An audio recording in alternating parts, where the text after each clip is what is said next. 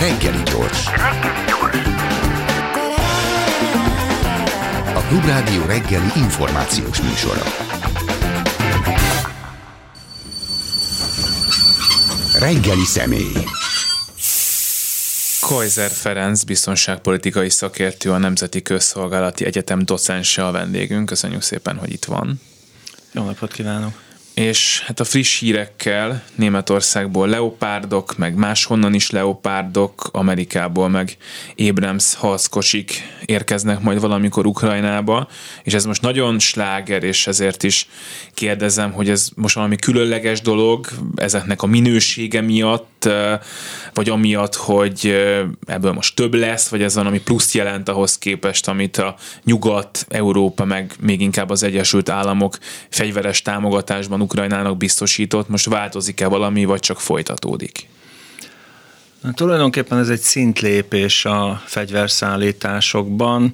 Ugye lassan egy éve tart a háború, de ugye a, nyugat, a nyugati országok, ugye az a közel 40 ország, amelyik elsősorban egyébként pénzzel és hírszerzési információval, és csak másodszorban fegyverrel támogatja Ukrajnát eddig tám, úgynevezett támadó fegyverrendszereket nem szállított az ukránoknak, már pedig ugye ezek a korszerű harmadik generációs úgynevezett alapharckocsik, tehát a magyar nyelvben néha nehéz harckocsiknak is nevezik őket, mert a tömegük az ott kezdődik, hogy 55 tonna és 75-77 tonna a felső határ ezek elsősorban az ellenség védelmének az áttörésére alkalmasak. Hozzá kell tenni viszont, hogy védekezésben is nagyon jól lehet őket használni, előre elkészített, álcázott lőállásokból, harckocsi ellen legjobb a harckocsival lehet harcolni.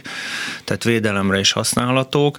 És igen, ami a nagy különbség, akár az oroszok legkorszerűbb harckocsi, a T-90-es, illetve például már említett Leopard 2, vagy az amerikai M1 A egy A2 Abrams vagy a brit Challenger között, hogy az orosz harckocsik egy 20-25 tonnával könnyebbek. Ennek egyébként az az oka, hogy ugye 17 millió négyzetkilométeres birodalomról beszélünk Oroszország esetén, irgalmatlan távolságok vannak, ezért vasúton szállítják a hardi technikát, mondjuk Vladivostoktól az ukrán határig akár, és az orosz vasutaknak a kapacitása, az a hidak teherbírása és a többi, az korlátozza a harckocsik méretét. Tehát az oroszok is tudnának olyan védettségű technikát gyártani, mint a nyugatiak, viszont a nyugatiaknál ez a 15-20-25, akár 30 tonnás többlet, ez szinte csak páncélzat. Tehát sokkal védettebb eszközökről van szó, tehát ebben sokkal nagyobb a túlélési esélye a személyzetnek, akár egy teli találat esetén is. Ugye az orosz eszközökben például, hogy spóroljanak a tömeggel, lényegében most már majdnem 50 éve automata töltőgépet használnak, ami nagyon jó, mert nem kell töltőkezelő, Viszont ez azt is jelenti, hogy a legénységgel egy térben, az úgynevezett küzdőtérben van a lőszer. Tehát ha valami eltalálja a lőszertárolót, akkor ugye aki szokta nézni a képeket, akkor van az, hogy a harckocsi teste valahol, és onnan 15-20 méterre akár fejjel lefelé a torony. Na most abból senki nem szállt ki élve. A nyugati eszközöknél a lőszer egy páncélozott dobozban van, a páncélozott dobozon belül. Ha lőszer találat éri, akkor a robbanás felfelé kifúj. Tehát a legénységnek, a kezelőknek nem lesz semmi baja. A másik, ami szintén a nyugati technika mellett szól, ugye Oroszország teljesen lemaradt az elektronikai eszközök gyártásában. Tehát csippet nem nagyon tudnak gyártani, más eszközöket sem stabilizátort sem olyat, tehát aki felmegy a YouTube-ra, vannak olyan videók, hogy egy tálcát ráraknak ráragasztanak lényegében a harckocsi lövegcsövére, arra rátesznek egy pohár csapolt sört, és utána a harckocsi csövet ugye színben tartják, és árkombokra megy a harckocsi, a kamera meg figyeli a sört, és a sör egy picit lötyög, de nem megy ki. Tehát ez egy borzasztó bonyolult elektronikai vezérlésű rendszer, ami azt jelenti, hogy a cső az mindig ugyanoda néz, tehát halálpontosan lehet vele lőni. Az oroszok ilyet megint nem tudnak, mert nyugati technikát kéne importálni hozzá. Tehát pontosabb, lőnek ezek, az, ezek a nyugati harckocsik, sokkal vastagabb a páncélzatuk, nagyobb a kezelőknek a túlélési esélye. Viszont azt is látni kell, hogy ez a jelenleg bejelentett mennyiség, ugye az amerikaiak 31 Abrams mondtak, a lengyelek meg a német, az nagyjából kétszázad eszköz, a lengyelek meg a németek 14-et, 14-et, az még kétszázad, tehát már vagyunk egy zászlóajnál. Zelenszky pedig 300 ilyen eszköz kért, ami hat zászló. Még hozzátesszük a 12 brit Challenger-t, meg a négyet, amit a norvégok ajánlottak fel, a 38-ból egyébként. De hát ez nagyon messze van attól a mennyiségtől, ami az ukránok szerint szükséges lenne egy sikeres ellentámadáshoz. Jelenleg egyébként erről szó nincs, tehát ezeket az eszközöket elsősorban jelenállás szerint védelemben fogják használni, hiszen ugye Oroszország több százezer, abszolút ellenmondó a forrás egyébként, hogy pontosan mennyit, saját bevallásuk szerint is legalább negyedmillió katonát mozgósítottak, nyugati hírszerzők, meg orosz e, ellenzékiek, akik ugye külföldre menekültek, azt mondják, hogy inkább ez közelebb állhat a félmillióhoz, de pontos adatot nem tud senki. Tehát ezt az irgalmatlan embertömeget rá fogják zúdítani az ukránokra. Mihelyt felszárad a sár. Mert ugye az az özönvízszerű esőzés, ami nálunk lehullott, az innen ment tovább Ukrajna felé. Az ország területének kétharmada művelt. Tehát a szántóföldek teljesen szétáztak. Napközben fagypont fölött van a hőmérséklet, éjszaka kicsit alatta. Az azt jelenti, hogy nem tud megfagyni annyira, hogy mozogni lehessen rajta, de pont ez, emiatt a hőmérséklet viszonyok miatt kiszáradni sem tud annyira. Tehát valószínűleg meg kell válni az, hogy tavasszal sokkal melegebb legyen, és akkor ez a sártenger, aminek ugye külön orosz neve is van, Rasputica, ez felszáradja. Most azt mondják a szakértők, hogy ez március közepére, végére, legkésőbb április elejére várható. Tehát akkor lesz egy óriási nagy orosz támadás, azt még nem lehet tudni pontosan hol. Ugye az oroszok Hát véletőleg elterelésből, de ebben sem lehetünk teljesen biztosak, hogy növelték a Belarusban lévő erőik létszámát, és vannak arról plegykák, hogy a belorusz haderő is bekapcsolódhat hát, a háborúba. Vannak, Abban nagyon régóta, csak ugye a belorusz haderőről azt mondják a szakértők, hogy nem feltétlen van a állapotban, illetve Lukasenkának, ugye hát belegondolunk a legutóbbi elcsalt választás után erőszakkal szétvert hatalmas a megtüntetésekre, nem lenne feltétlen bős dolog a katonáit, a megbízható katonáit átküldeni küldeni a szomszédba, mert akkor kiveri le otthon az esetleges tüntetéseket. Ha meg nem megbízhatókat küld, akkor meg nagy a veszély, hogy átállnak, vagy simán csak dezertálnak. Szintlépésről beszélt, most egy kicsit visszatérek a fegyverekhez, illetve korábban Benderzsevszki Anton is arról beszélt, hogy Hát azért lehetett egy vörös vonal az oroszok és a nyugat-európai vagy NATO erők közötti megállapodásban, hogy támadó fegyvereket már ne és hát azt is mondja, hogy azért viszonylag keveset küldtek, tehát hogy azért ez nem elég igazából arra, hogyha majd jön márciusban egy komolyabb támadás. Lehet, hogy éppen ezért küldtek úgymond jelképes mennyiséget, hogy hát azért oké, okay, átléptünk egy vörös vonalat, oké, okay, küldünk ilyet, mert fontos, hogy küldjünk, és azért hát el lehet mondani azt, amit ön is mondott, hogy ez védekezésre van, de azért nem akarják hát csúnyán mondva húzigálni az oroszlán bajszát túlzottan. Részben ez is benne van, ugye azt kell látni, hogy a vörös vonalakat mindig Oroszország lépi át. Tehát, hogy Oroszország támadta meg Ukrajnát, Oroszország kezdte lőni a kritikus infrastruktúrát, tehát ugye az elektromos energiahálózat szisztematikus pusztítására a nemzetközi hadijognak van egy külön szava, mivel ez elsősorban a polgári lakosságot csútja, ezt emberiesség elleni bűncselekménynek nevezik, amiért elvileg felelősségre lehet vonni az azt elkövető államot. Azért mondom, hogy elvileg mi nyilván van 6000 atom töltetem, meg bennülök az SBT-ben állandó tagként, akkor engem effektíven nem lehet felelősségre vonni. Tehát Oroszország egy picit úgy viselkedik a nemzetközi kapcsolatokban, mint egy durcás óvodás, aki össze-vissza töri a többiek játékát, viszont kikéri magának, ha bárki akár csak rámer nézni az övére. Tehát nyilván mivel eléggé kiszámíthatatlannak tűnik az orosz vezetés. A nyugat nem akarja túl segíteni Ukrajnát, ugyanakkor azt is látni hogy azt sem hagyhatja, hogy Oroszország nyerjen. Tehát nagyon rossz világ jönne ránk, ha a 21. században egyrészt elterjedne az, hogy igenis fegyveres erőszakkal meg lehet hódítani másik országokat, azoktól területeket lehet elszakítani, azt magamhoz tudom csatolni, és ennek azért is borzasztó üzenete lehet, mert ugye 94-ben pont itt nálunk Budapesten Ukrajna több mint ezer atomtöltetet adott át ingyen és bérmentve egy nemzetközi szerződésben Oroszországnak, amiért cserébe egyetlen egy ígéretet kapott Oroszországtól, hogy Oroszország tiszteletben fogja tartani a határait.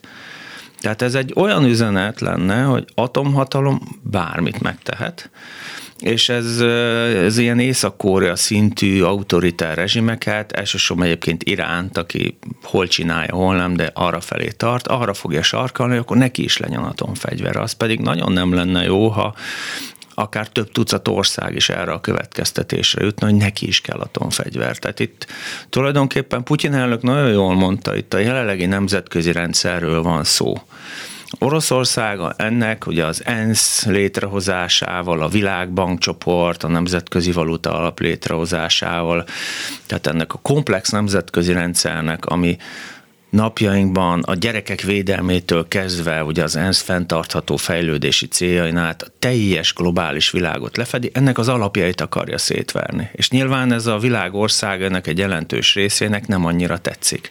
Tehát itt tényleg nagyon kényes egyensúlyt kell figyelembe vetni, Annál is inkább, mert ugye az orosz vezetők azok folyamatosan hangsúlyozzák, ugye különös, különösen Medvegyev volt elnök, volt miniszterelnök, aki jelenleg ugye az orosz biztonsági tanácsnak a helyettes vezetője, hogy azonnal atomfegyvert vetünk be, hogyha.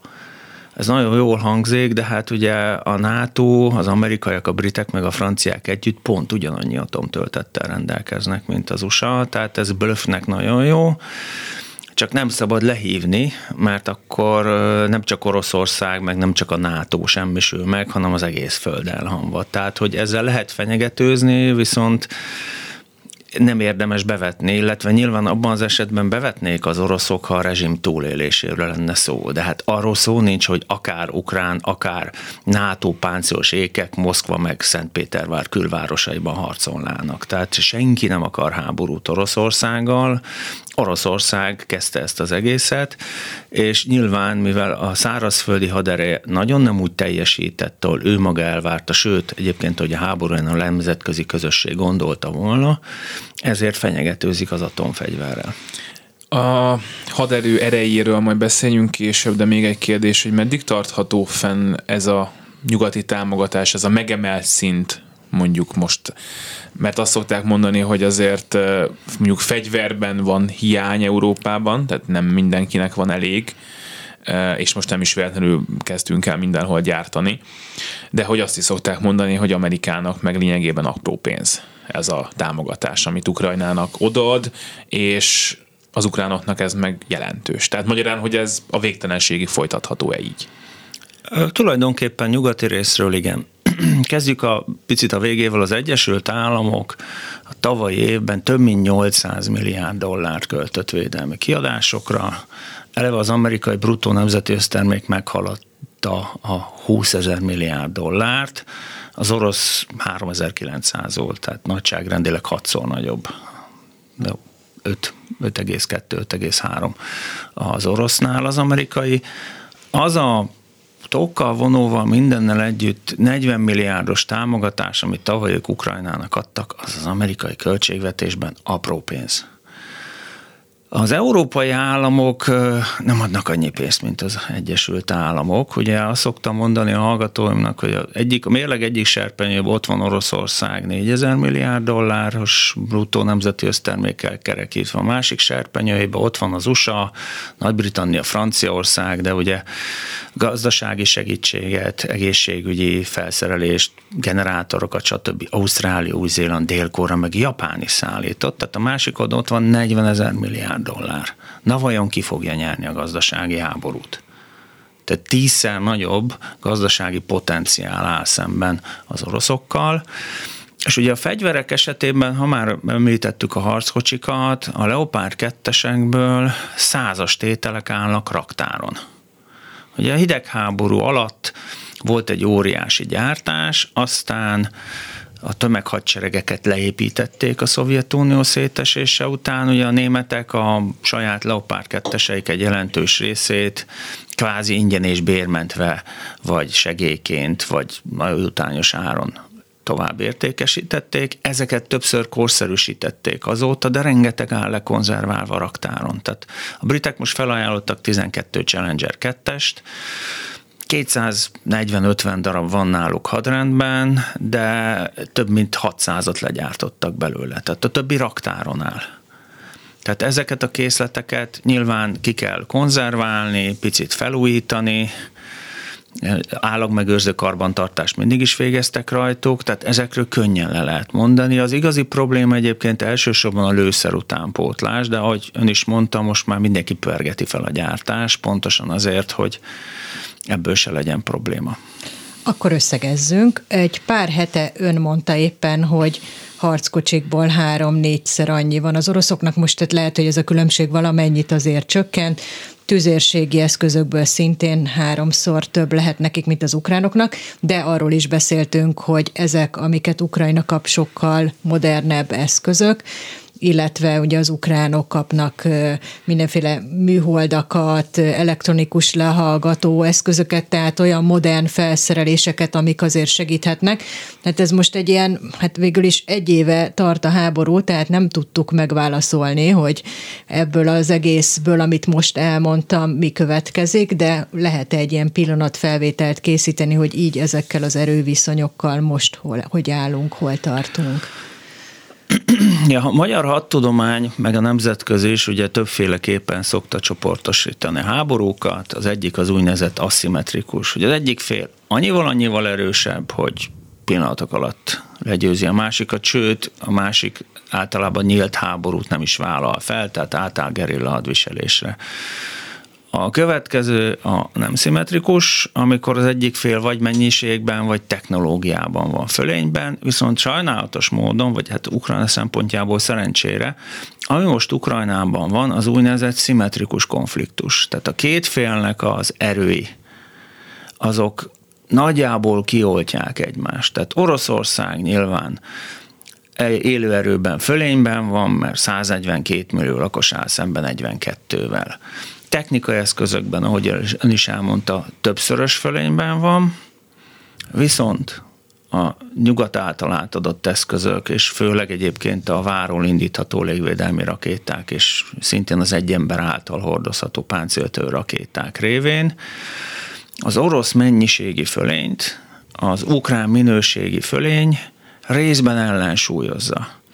Ugye az orosz minőségi fölényt abszolút tudja ellensúlyozni az, hogy egy harckocsi nem mehet odébb 20 métert az orosz oldalon, hogy arról a NATO műholdrendszerei ne szereznének tudomást, és azonnal megy a figyelmeztetés, tehát a nagyobb erőszavonást látnak, akkor azonnal megy a figyelmeztetés Ukrajnába. A szimmetrikus háborúkkal meg az a baj, borzasztó sokáig szoktak tartani. Ugye 80-tól 88-ig tartott az irak-iráni háború, amit az utolsó ilyen szimmetrikus háborúnak szoktunk nevezni. Azóta csak aszimmetrikus vagy nem szimmetrikus konfliktusok voltak, amik egy-két hónap alatt véget értek. Hát ugye nem szimmetrikus háború volt az öböl háború, másfél hónap alatt lezavarták 91-ben az amerikaiak a sivatagi viharral, a sivatagi karddal. Nem szimmetrikus konfliktus volt az irak iraki háború szintén másfél hónap alatt véget ért 2003-ban. Az oroszok ilyen gyorsan nem tudták volna amúgy sem elfoglalni Ukrajnát, ami látszik, hogy sajnos ez a felőrlés szinte bármeddig folytatódhat. Ugye azt is látni, hogy Oroszország sem vetheti be minden erejét, tehát neki is csapatokat kell állomásoztatni a Kaliningrádi enklávéban, ami ugye NATO területen belül van, Lengyelország és Litvánia között csapatokat kell állomásoztatni, sőt most már többet a finn határnál, a távol-keleten, tehát Oroszországnak nagyon sok helyen kell helytállnia. Az orosz védelmi költségvetésének, az orosz eh, katonai erőforrásoknak 17 millió négyzetkilométeren kell szétosztani. Nyilván Ukrajna most prioritás, de nem az egyetlen feladat. A teljes ukrán haderő viszont Ukrajnát védi, hiszen Ukrajnának jelenleg a túléléséről van szó. Ugye ezek együtt, plusz a nyugat folyamatos támogatása azt jelenti, hogy Oroszország nem valószínű, hogy le tudná győzni, le fogja győzni Ukrajnát, azt viszont kizártnak tartom, hogy Ukrajna le tudja győzni Oroszországot. Tehát itt arról van szó, hogy mind a két félnek be kell azt látni, hogy le kéne ülni a tárgyalóasztalhoz egyezkedni. De, de itt megint van egy csapdahelyzet, mert a Ukrajna mondja azt, hogy üljünk le, kössünk békét, akkor Ukrajna megszűnik létezni, hiszen azt az oroszok úgy fogják értelmezni, hogy hopp, megtörtük őket, fokozni kell a nyomást. Tehát aki kezdeményezheti a béketárgyalásokat, az Oroszország. Oroszország viszont egyelőre úgy érzi, hogy ő még további területeket el tud foglalni, és majd akkor fog mondjuk úgy tűzszünetet kezdeményezni, amikor már nem tud még több területet kiharapni Ukrajnából, hiszen azt az oroszok folyamatosan elmondják, hogy a tűzszüneti vonalnak, vagy az esetleges békekötésnek figyelembe kell venni a jelenlegi helyzetet. És ugye az oroszok szerint a jelenlegi helyzet az, hogy négy megye, oblaszt, Donetsk, Luhansk, ugye, illetve Herson, és Zaporizsnya az önként csatlakozott Oroszországhoz. Hát mondjuk ezeket a népszavazásokat még az oroszok is viccnek tartják szerintem. Tehát amikor fegyveres katonák ráfogva a gépkarabét a szavazó nénire mondják, hogy ide húzd az X-et, az valóban a demokrácia diadala. Plusz ugye úgy csatolták magukhoz ezeket a területeket, hogy mind a négy oblaszból vannak olyan részek, amiket az ukránok a mai napig ellenőriznek, és nem meglepő módon nem hajlandóak onnan kivonulni. Tehát most mind a két fél próbál kivárásra játszani, illetve a még használható erőit, és mind a két fél ugye folyamatosan erőt arra használni, hogy területet, pozíciót szerezzen, hogy kedvezőbb mondjuk tárgyalási helyzetből ülhessen le egy esetleges megegyezéshez. És amíg nem látják be mind a két oldalon, hogy ennek már nincs sok értelme, addig sajnos érdemleges tárgyalásokra nem lehet számítani. A kérdés az, hogy mikor láthatják be, vagy mi lehet az a pont, ami nél bármelyik fél ugye azt mondta, hogy ha ez Ukrajna irányából jön, főleg egy olyan helyzetben, amikor hát ugye papíron ők már akkor területeket vesztenek, és ezt ön is mondta, hogy ebbe belemenni az, az egy nagyon-nagyon nagyon necces ügy lenne. Szóval, hogy hol lehet az a pont, ahol akár ők, vagy akár Oroszország azt mondják, hogy akkor itt és most ez oké, okay, és egyáltalán van-e ilyen pont, mert hogy azért azt jelenleg nehéz elképzelni, hogy a már elfoglalt területeket, meg oda csatolt területeket azt Oroszország elengedni, de jelenleg azt is nehéz elképzelni, hogy ezeket Ukrajna elengedni. Most a Krím kivételével akár. Szóval, hogy akkor ez meddig tart? Na, ez a, ez a nagyon jó kérdés. Ami egész biztos, hogy tavasszal áprilisban, főleg március végétől április-májusban nagyon intenzív összecsapások várhatók. Tehát Oroszország valószínűleg megpróbál ja, több helyen áttörni az ukrán védelmet. Az ukránok miután kitartottak, ha ez sikerül nekik, valószínűleg próbálnak ellentámadásba átmenni, tehát itt nagyon komoly összecsapások várhatók, és utána legalábbis a legtöbb szakértő azt mondja, lesz egy szusszanásnyi szünet. Na akkor lehetne először leülni tárgyalni, amikor a felek, de ez ugye az kell, hogy az ukránok túléljék a tavaszt. Ugye azért fokozták a nyugatiak a támogatást, ugye az Egyesült Államok is egyik fegyvercsomagot a másik után küldi. Ezzel ugye az a probléma, hogy egyfelől mind az orosz, mind az ukrán lakosság többsége támogatja politikusait. Tehát még ugye Ukrajna esetében ez kevésbé meglepő, mert Ukrajnának a túlélésről van szó, meg hát ugye a felszabadító orosz csapatok viselkedése a csoportos nem erőszaktól kezdve a népírtáson át, az még az oroszul beszélő ukránokat is rádöbbentette arra, hogy ők tulajdonképpen mégis inkább ukránok, mint oroszok. Tehát... Hát sőt, azt is mondják szakértők, hogy ha az ukrán politikusoknak eszébe jutna véletlenül engedni, akkor azt már a nép Így van, nem akarná. Tehát, tehát ugye itt az a probléma, hogy ha bárki megegyezik az oroszokkal úgy, hogy területeket ad fel, akkor valószínűleg az aláírta a saját, vagy ad abszurdum akár a családja halálos ítéletét is. Tehát olyan hangulatban van az ukrán lakosság, amit érdekes módon az orosz támadások, hogy az elektromos rendszer szétverése csak még fokozott is, hogy akkor is pusztuljatok el. Tehát, hogy az ukránok annyira gyűlölik az oroszokat most már, hogy nem az ukrán lakosság sem hajlik a megegyezésre, hogy Oroszországban meg van egy totálisan uralt állami média, főleg a vidéki internetet kevésbé használó lakossághoz el se jut a kormányzati kommunikáción kívül más, ellenzéki szervezeteknek a kutatása, és azt mondják, hogy 70-75 százalékban háború ide vagy oda, meg egy év ugye folyamatosan romló gazdasági adatai, az orosz lakosság támogatja a vezetést, hogy igenis az ukránok megérdemlik, mert nácik, mert fasiszták, mert fenyegetnek minket, ugye abban nem nagyon gondolnak bele ezek az emberek, hogy az agresszív egér, amit széttépi a macskát, az nehezen vizualizálható, tehát a két ország közötti erőviszonyok alapján az orosz érvek többségén a szakértők csak mosolyognak, holott ugye egy alapvetően a média dominálásán alapuló autoritár rezsim bármit el tud hitetni a lakosság jelentős részével. Tehát, és viszont Putyin meg az orosz vezetés is csapda helyzetben van, mert neki meg muszáj hódítania. Tehát azért óvatos beszélés szerint is legalább 50 ezer orosz katona meghalt további százezer megnyomorodott eddig ebben a borzasztó konfliktusban, tehát valami sikert neki is el kell élnie, tehát ő sem engedhet. Ugye már látszik egyébként az orosz stratégiai kommunikáció, hogy készítik elő a megegyezést azzal, hogy ők itt nem Ukrajnával háborúznak, hanem az egész NATO-val, és ugye a NATO ellenében nem kudarc, hogy nem foglaltuk el Ukrajnát. Ukrajna ellenében óriási blama, hogy önerőből nem tudtuk elfoglalni Ukrajnát úgy, hogy elvileg mi az amerikaiakat, meg a kínaiakat is le tudnánk győzni.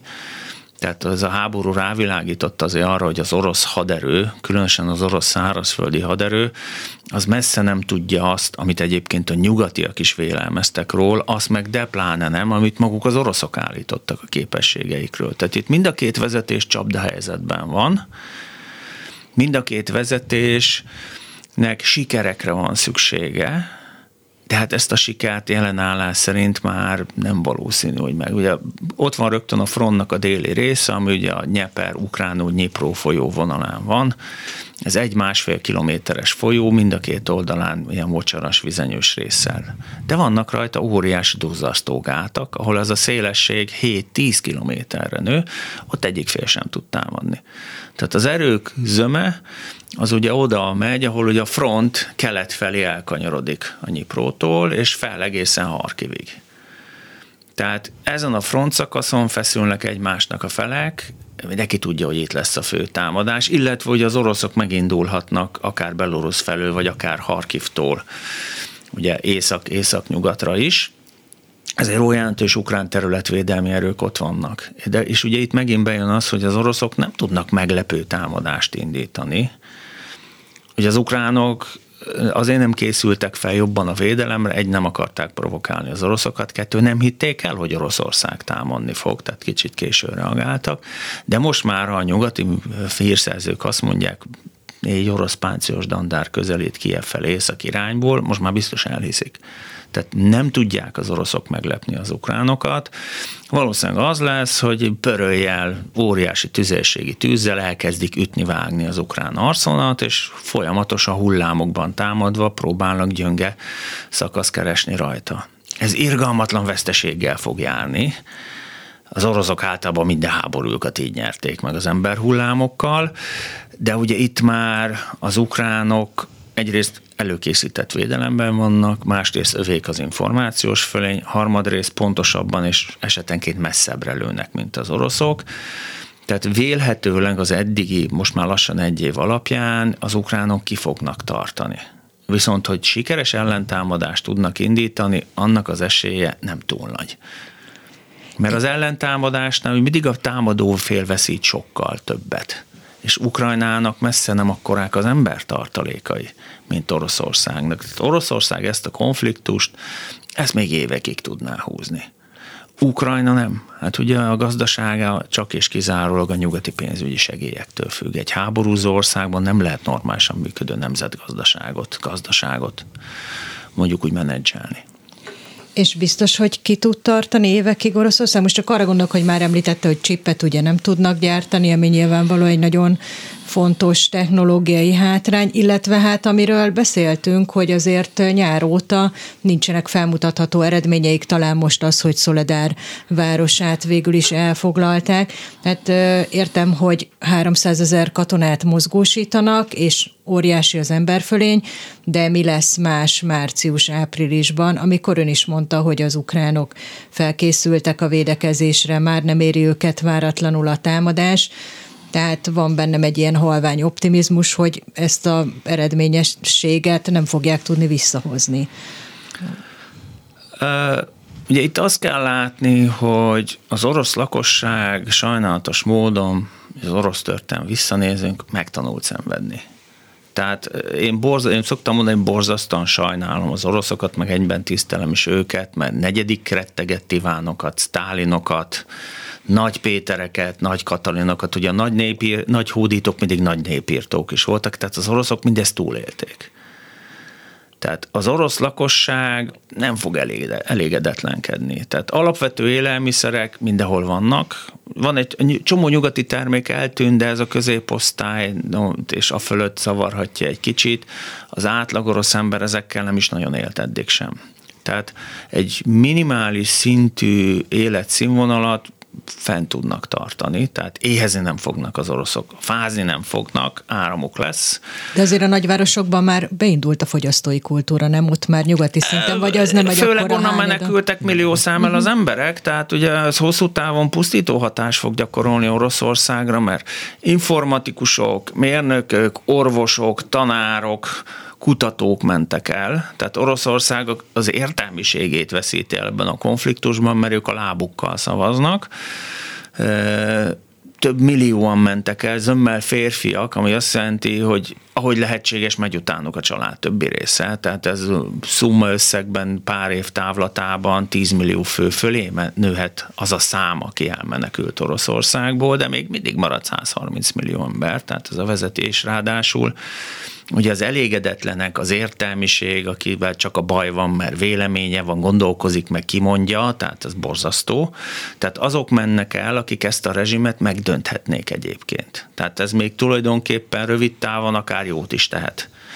Putyinnak és a követőinek, a jelenlegi orosz elitnek nyilván hosszú távon borzasztó hatásokkal jár, de Oroszország a világ legnagyobb kőolaj és földgáz készletei rendelkezik, az egyik legnagyobbal. Ugye a kőolajból, talán negyedik, ötödik földgázból egész biztos, hogy a legnagyobb. A világ teljes készletének az ötöde ott van. Egy csomó más nyersanyag is ott van.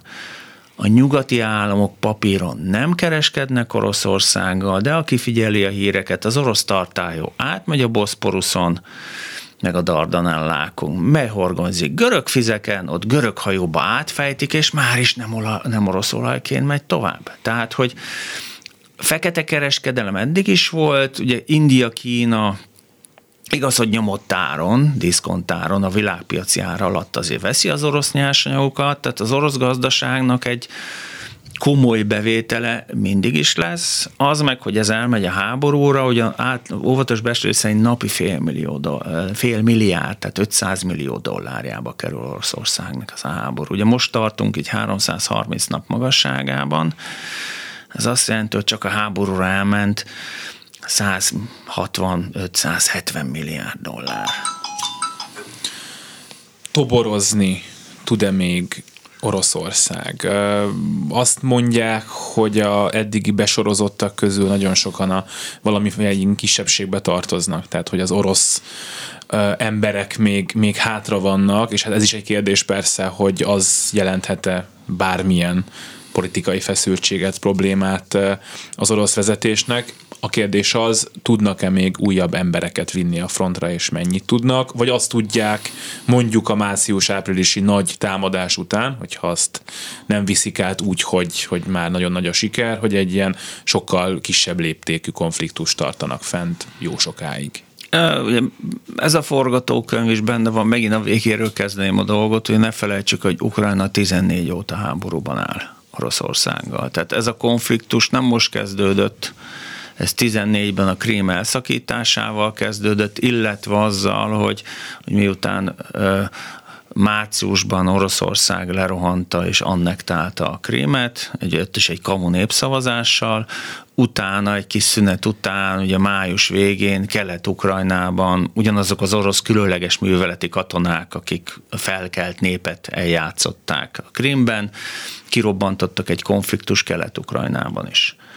Utána ugye 15-re a harcok hevessége előtt úgynevezett alacsony intenzitású konfliktus alakult ki. Mesterlövészek lövöldözték egymást, napi szinten egy-két ember halt meg, ugye most napi szinten a két oldalon százak halnak meg. Ukrán oldalon ebből legalább 50-100 civil, ha nem több, nem tudjuk, mert ugye az oroszok által elfoglalt Mariupolnál a mai napig nem tudni, hogy Mariupolban mennyi ember halt, meg valószínűleg tízezer fölött van csak ott a halálos száma a polgárlakosság körében. Tehát ez sajnos egy létező forgatókönyv, hogy elhal a konfliktus, befagy, Ugye az oroszok eleve ezt nagyon sokszor eljátszották már. Ugye egy befagyott konfliktussal rendelkező ország nem lehet semmilyen nemzetközi szervezet tagja. Se a NATO, se az EU nem fogja felvenni Ukrajnát úgy, hogy háborúban áll Oroszországgal. Ugye így jött létre Moldvában a Transnistriai köztársaság, így jött létre Grúziában, Délosszétia meg Abházia, ezért van hegyi Karabach, tehát a poszovjet térség országait Moszkva igyekszik destabilizálni, hogy ne tudjanak leválni róla, ne tudjanak eltávolodni tőle. Tehát ez egy létező forgatókönyv, ez az oroszoknak a legjobb megoldás. A legtöbb szakértő azt mondja, hogy előbb-utóbb el fogunk jutni oda, hogy ugyanaz lesz, mint 15 után, 15 mondjuk úgy nyara után, csak most nem egy pár száz kilométeres arcvonal mentén lesz ez, hanem egy 1400 kilométeres arcvonal mentén, ami megint Ukrajnát jobban fogja gyengíteni. Ugye honnan tud Oroszország embereket e, szerezni? Ugye itt egy picit az orosz propaganda, meg maga Putyin elnök is beledőlt a saját kardjába. Értem ez azon, hogy hivatalosan a mai napig is különleges katonai műveletnek nevezik a háborút.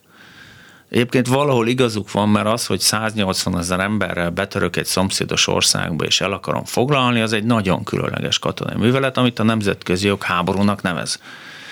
De ugye 15 év börtönjárat azért, ha valaki kimondja, hogy háború van, ugye rengeteg embert meghurcoltak és lecsaptak emiatt, akkor viszont nem lehet általános mozgósítást elrendelni, ha nincs háború, Ugye az ukránok az első pillanattól kezdve mozgósítottak minden hadrafogható férfit, hiszen Ukrajna túléréséről volt szó. Oroszország nem jelentheti ki, hogy háborúban vagy, ha igen, akkor ugye a rezsim a saját propagandájával fog szembe menni, ami nem megoldhatatlan feladat, de azért nem is olyan egyszerű. Ahogy önök is elmondták, elhangzott, ugye eddig az oroszok elsősorban a föderációnak a keleti végeiről, Közép-Ázsiából, a távol-keletről, mandzsukat, ujgurokat, csecseneket, baszmacsokat igyekeztek bevetni. Ez megint gyönyörű birodalmi hagyomány. Ugye a második világháborúban és az első hullámban mindig a nemzetiségi feltöltésű alakulatok mentek elő, szenvedjék el ők a vérveszteség zömét. Ami most új, és ez egyébként mutatja, hogy komoly bajban van az orosz haderő, először a Wagner csoport kezdte, de most már az orosz haderő is, hogy börtöntöltelékekkel töltik fel az alakulatokat. A börtönökben toboroznak, ez az információk alapján nem is feltétlen önkéntes belépés. Most azért el lehet képzelni, hogy tisztként, tiszthelyettesként egy olyan gyalogos egységet vezetni, ahol sorozatgyilkostól kezdve nemi erőszakolón át, mondjuk csak sima rablóig mindenféle katonák vannak mögöttem, hát inkább előttem legyenek. Az sem, akkor sem, tehát ez az orosz haderőnek a moráját is tudja rombolni illetve az is látszik, hogy ebbe a csapdába beszorulva azért milyen problémák vannak, aki figyelt a híreket, a szerb miniszterelnök mondta, hogy nagyon-nagyon szeretjük az oroszokat, de a Wagner nem toborozhat Szerbiában. Tehát, hogy a Wagner csoport az elkezdett ugye embereket toborozni az Oroszországgal mondjuk úgy baráti szövetségesi viszonyban lévő országokban. Ami valóban egy nagyon komoly csapdahelyzet, mert ha mondjuk belépnek szerbek a Wagnerbe, és aztán Ukrajnában mondjuk részt vesznek egy mondjuk úgy csoportos gyilkosságban, vagy nem ér össze, és kiderül, akkor, akkor a szerb állam nagyon nehezen magyarázza meg, hogy mit keresnek ott szerb katonák. Tehát Szerbia valóban Oroszország nagyon kevés barátja jelenleg az egész világon, ugyanakkor nem akkora barátja, mint Belarus, tehát azért az Ukrajna elleni háborút a szerbek tartózkodtak, tehát nem, tám- nem az orosz álláspontot támogatták.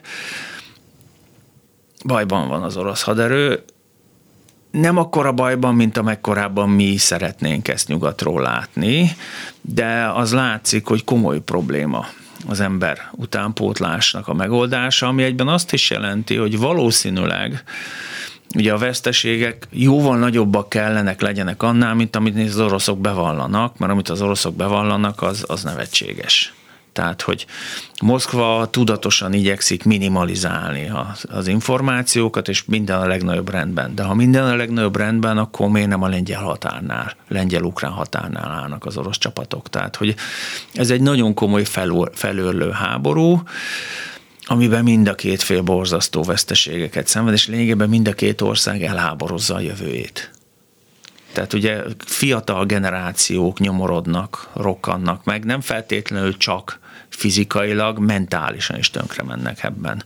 És ugye Ukrajna esetében ez nem csak a férfiakra vonatkozik. Hát aki figyelte a híreket, négy éves kislányka halt meg szívinfarktusban az egyik ukrán településen, ami közel volt a frontvonalhoz.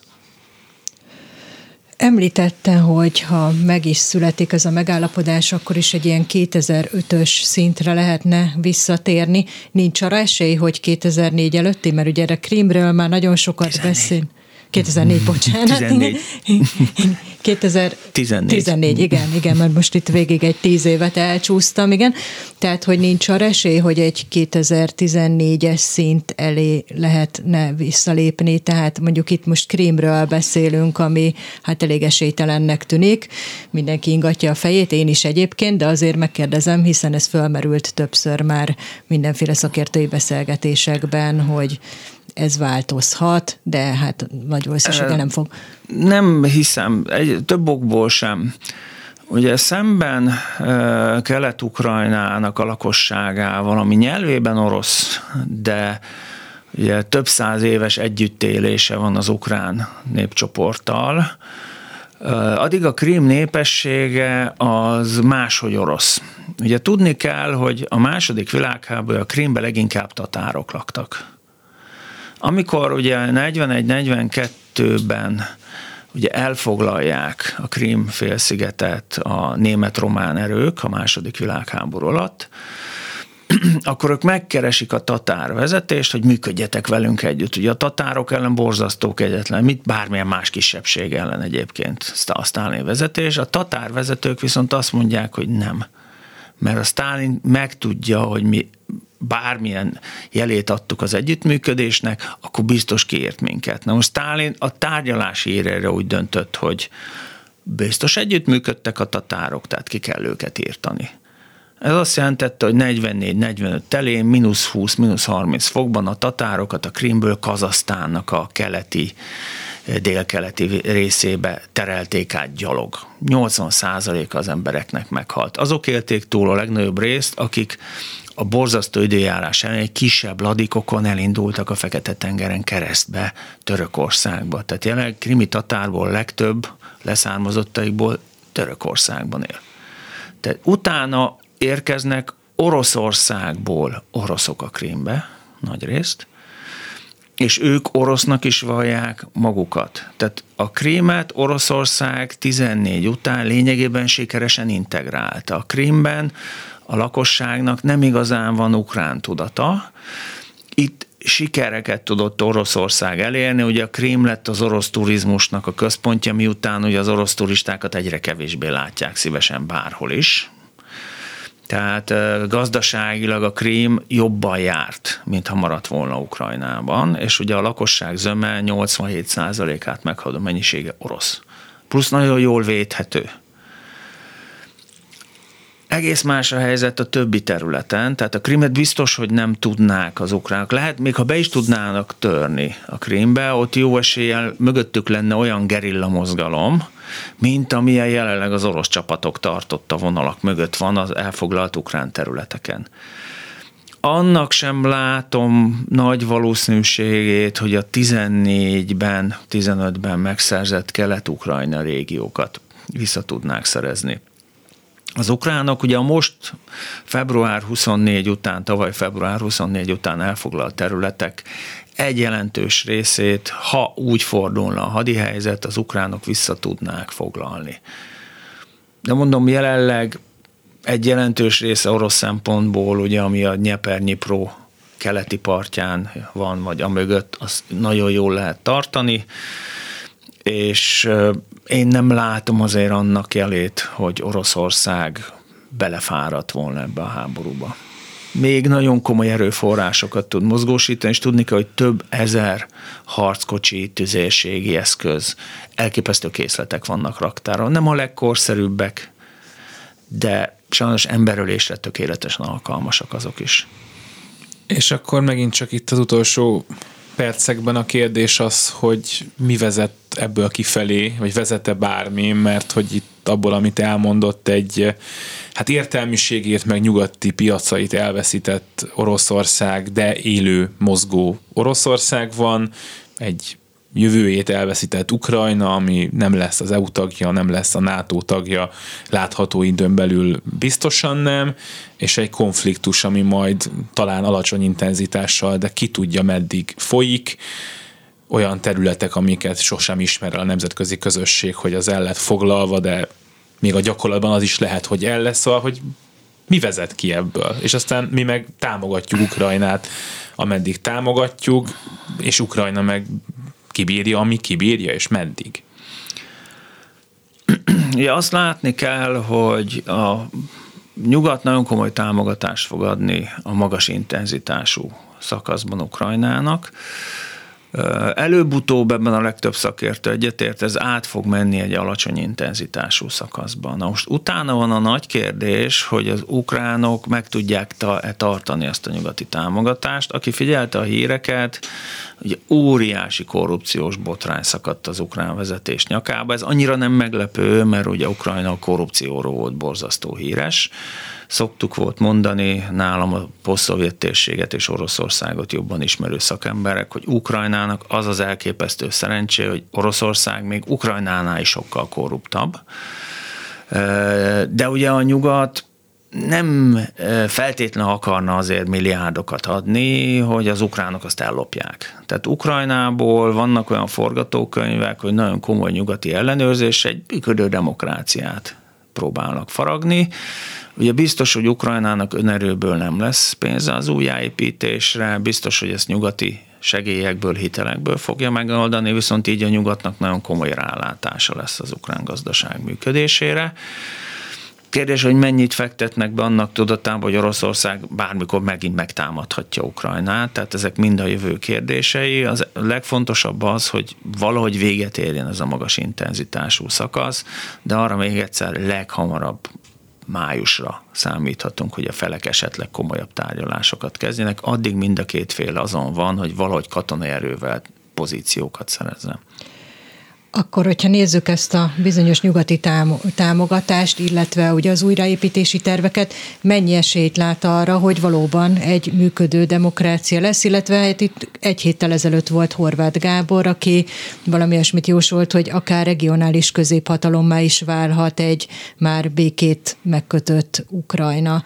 De hát ugye ön is említette, hogy azért ott vannak rizikófaktorok, még akkor is, ha születik egy megállapodás, hiszen azért egy korrupt országról beszélünk, hiszen azért Oroszország bármikor a jövőben megtámadhatja, de hogy lát esélyt ezekre, amiket elmondott, hogy egy működő demokrácia, amire rálát a nyugat, és ebben segíti. Ugye itt hosszú távú folyamatokról van szó, tehát azonnal nem lesz ilyen. egyébként Ukrajna megértéséhez tökéletesen alkalmaz Zelenszkijnek a népszolgája sorozata. Tehát a mindent is ellopunk tehát rengeteg eset tanulmányon keresztül bemutatva, hát ugye sajnos ez ellen ő sem tudott sokszor mit tenni már Ukrajna elnökeként. Tehát itt évtizedes folyamatokról beszélhetünk. Vannak olyan elképzelések egyébként, hogy első körben Ukrajna újjáépítésére azt a 300 milliárd dollárt fogják használni, amit az oroszok rendkívül bölcsen egyébként nyugati bankokban tartottak a valuta tartalékaikból, így a nyugat azt gyakorlatilag azonnal le tudta foglalni. Most ennek azért nagyon komoly nemzetközi jogi megkötései vannak, tehát bár például a svájci lakosság nagyban támogatna azt a megoldást, hogy az lefoglalt orosz pénzek menjenek Ukrajna újjáépítésére, nem meglepő módon a svájci bankok ennek kevésbé örülnek. Tehát nem látható jelenleg, hogy mi lesz Ukrajna jövője. Ilyen nagyívű elképzelések vannak, csak ezzel tényleg az a baj, hogy addig ezekkel nem érdemes foglalkozni, amíg nem tudjuk, hogy mi lesz a konfliktusnak a vége. Tehát amíg ez az intenzív szakasz tart, addig senki nem foglalkozik igazán azzal, hogy mi lesz utána. Mert jelenleg tényleg az a első számú feladat, hogy Ukrajna valamilyen formában éljen túl. És ez nem csak Ukrajnának, hanem nekünk is prioritás. Ezt még a magyar miniszterelnök is szokta mondani, hogy szuverén Ukrajna kell Oroszország meg Magyarország közé, és amit most a NATO meg az Egyesült Államok csinál, az is értelmezhető úgy, hogy a mi biztonságunk érdekében nem győzhetnek az oroszok. Hát a kérdés az az utolsó egy percre, hogy ezt el tudjuk-e érni. Úgy gondolom, nagyon jó esély van rá. Tehát Oroszország nem vethet be mindent mert máshol is. Tehát ne, és nem gyengülhet meg annyira, hogy azt érezze, hogy esetleg sebezhetővé vált mások támadásaival szemben. Tehát Oroszország, ha mindent bevetne, valószínűleg legyőzni Ukrajnát de nem vethet be mindent, mert Ukrajna mögött ott áll az egész nyugat. Tehát a sakban ezt úgy szokták nevezni, hogy patt. Csak a feleknek ezt be kéne látnia. Nagyon szépen köszönjük. Kaiser Ferenc, biztonságpolitikai szakértő, a Nemzeti Közszolgálati Egyetem docense volt a vendégünk. Köszönjük szépen, hogy itt volt. Kérem, viszont hallásra. És a műsor ezzel véget ért a műsor elkészítésében. Lantai Miklós, Simon Erika és Petes Vivien segített minket. Elköszönnek a műsorvezetők. Herskovics Eszter. És Sámeci János, most Báder Tamás jön a hírekkel. Maradjanak a Klubrádióval. Minden jót! Reggeli gyors, nem maradjon le semmiről.